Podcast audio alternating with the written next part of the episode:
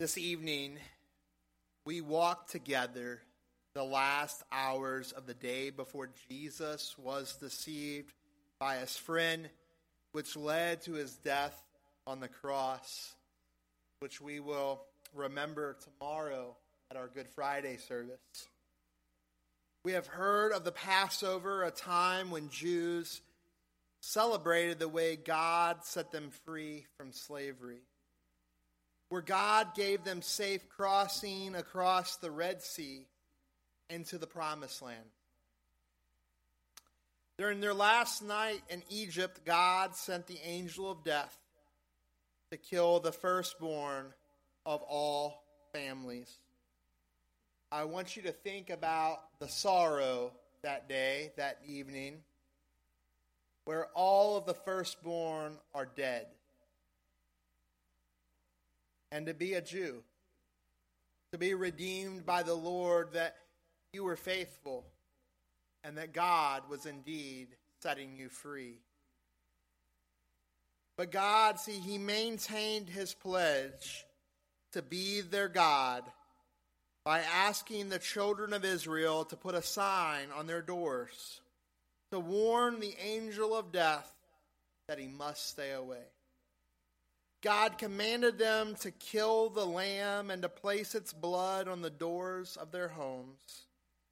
And the lamb was eaten with unleavened bread and bitter herbs, much like what we experienced this evening. And this was to help them brace themselves for a long journey ahead, a voyage to the land of milk and honey, the land of Israel the land of Canaan, and the promised land. This evening, as we venture back to our homes here shortly, I hope we remember how God delivered the people of Israel from slavery and how He delivers us from our slavery. Out of sin, He delivers us. See, then we spoke about Jesus and the washing of his disciples' feet that evening. And Jesus instructs us to imitate him in two unique ways this evening. For different reasons, they are both overwhelming. The first is an invitation from Jesus to serve, as he did for us. That evening, by washing his disciples' feet, he expressed his love for his disciples, but made it clear that it was just the beginning. The second was an invitation of Jesus to love as he loves us, to love God and to love our brother.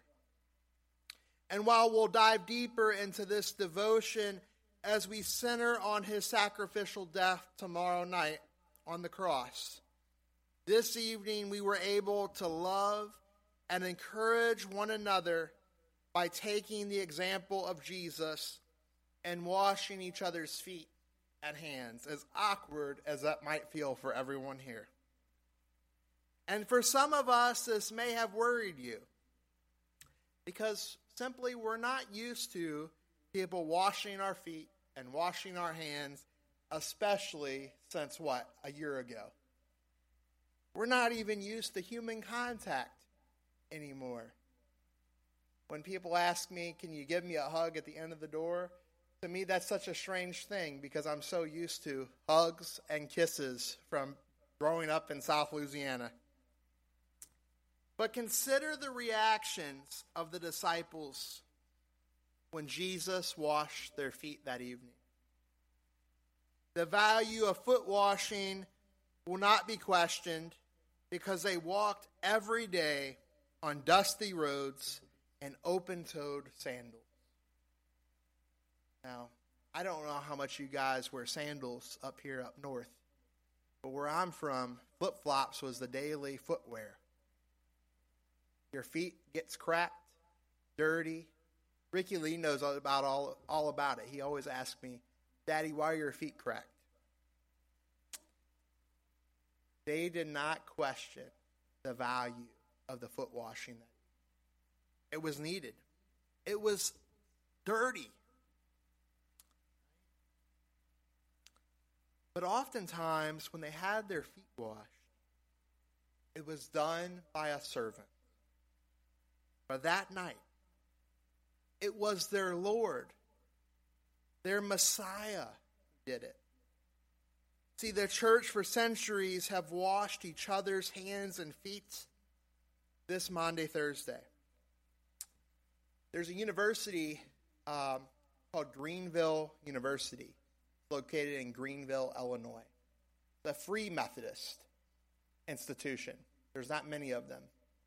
And you drive on the campus where some of my youth had graduated high school and started going to school there. And there's a great statue of Jesus washing the feet of his disciples.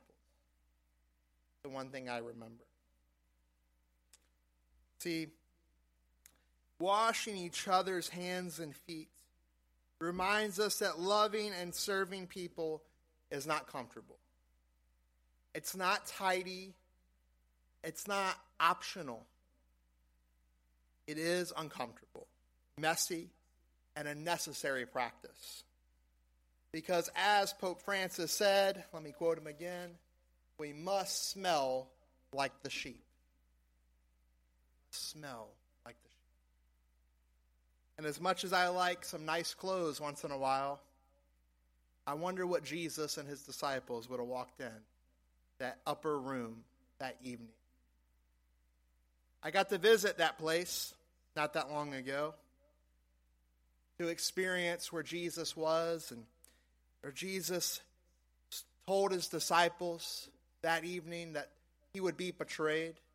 And I can only envision Jesus sitting there telling me and telling me that I would betray him. So we proceeded this evening to highlight that meal, that Passover dinner, the last evening that Jesus and his disciples had. See, every single Sunday that we have communion, it makes it so easy to take this meal for granted. This was the first instance of communion, as you probably know, in that upper room with his friends the same place he washed their feet, he would be betrayed by one of his brothers. There was a real reason for this meal, I think, and it was done deliberately because both Passover and foot washing are within the communion service. As the Lamb of God is called Jesus a number of times in the Bible, we are told about the Lamb of the Passover that the Israelites killed and ate as we broke and ate bread during communion. They broke the lamb, we broke the bread. See, blood was sprinkled on the doorframe of the first Passover, and the blood was shed on the altar for the next Passover. And it was shed as the offering before God. The blood was so significant. And likewise, while drinking the cup of communion, we note that Jesus, the perfect Lamb, was pouring out his blood on our shortcomings, taking our sins upon himself before God the Father to grant us salvation and peace. See, blood was necessary for our sins.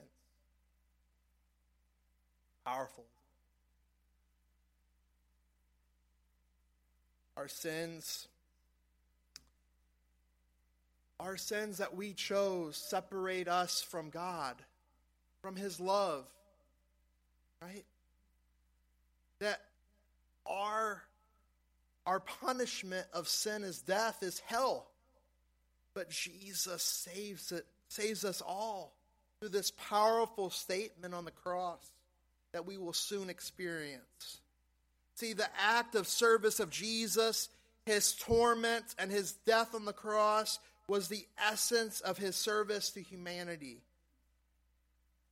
And in that manner, I've said it before from this pulpit, he didn't have to die. He could have slipped through the night, through the garden, and left it all.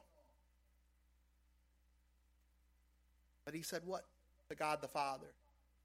Not my will, but yours. See, out of his love and desire to save us all, he died for us. And when we proclaim the Lord's death, as Paul puts it, communion allows us to engage in the supreme act of service. It allows us to feel what Christ did for us. It's a means of grace. And without death, there can be no resurrection. There can be no Easter morning. Without the cross, you can't get an empty grave. And as a consequence, we share in communion. We are reminded of Christ's eternal promises that through his death to save us from sin and death.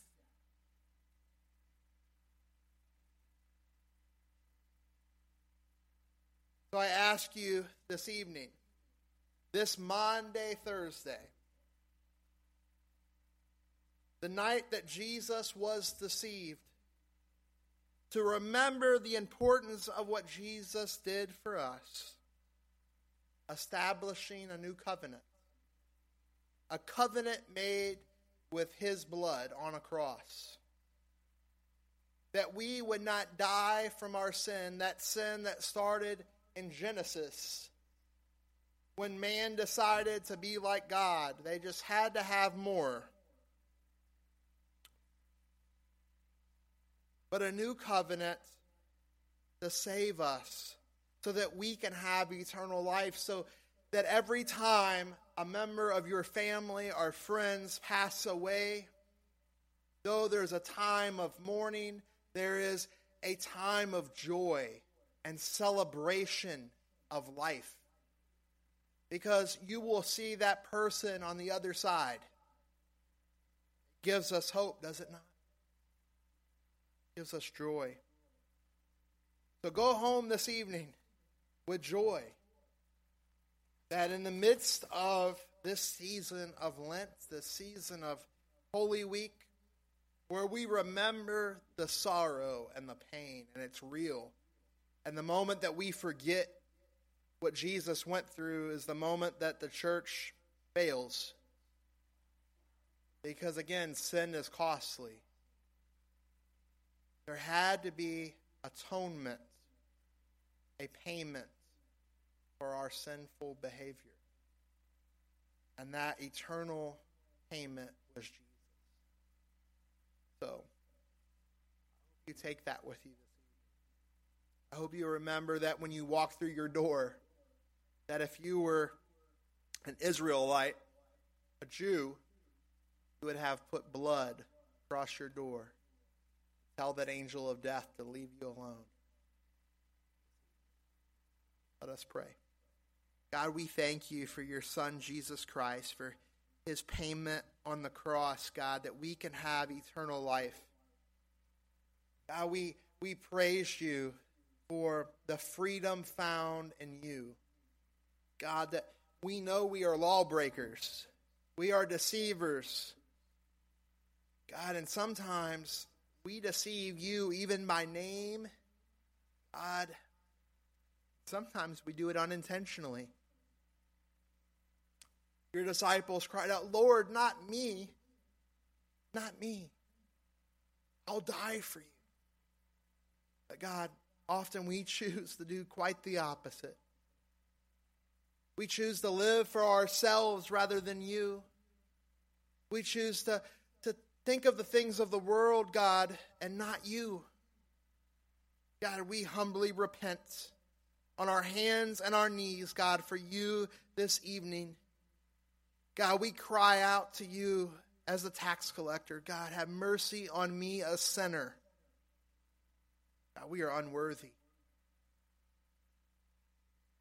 God, you clean us. God, you make us white as snow because of your blood. We praise you. We pray all all of this in the name of the Father, the Son, and the Holy Spirit. Amen. Let us stand together this evening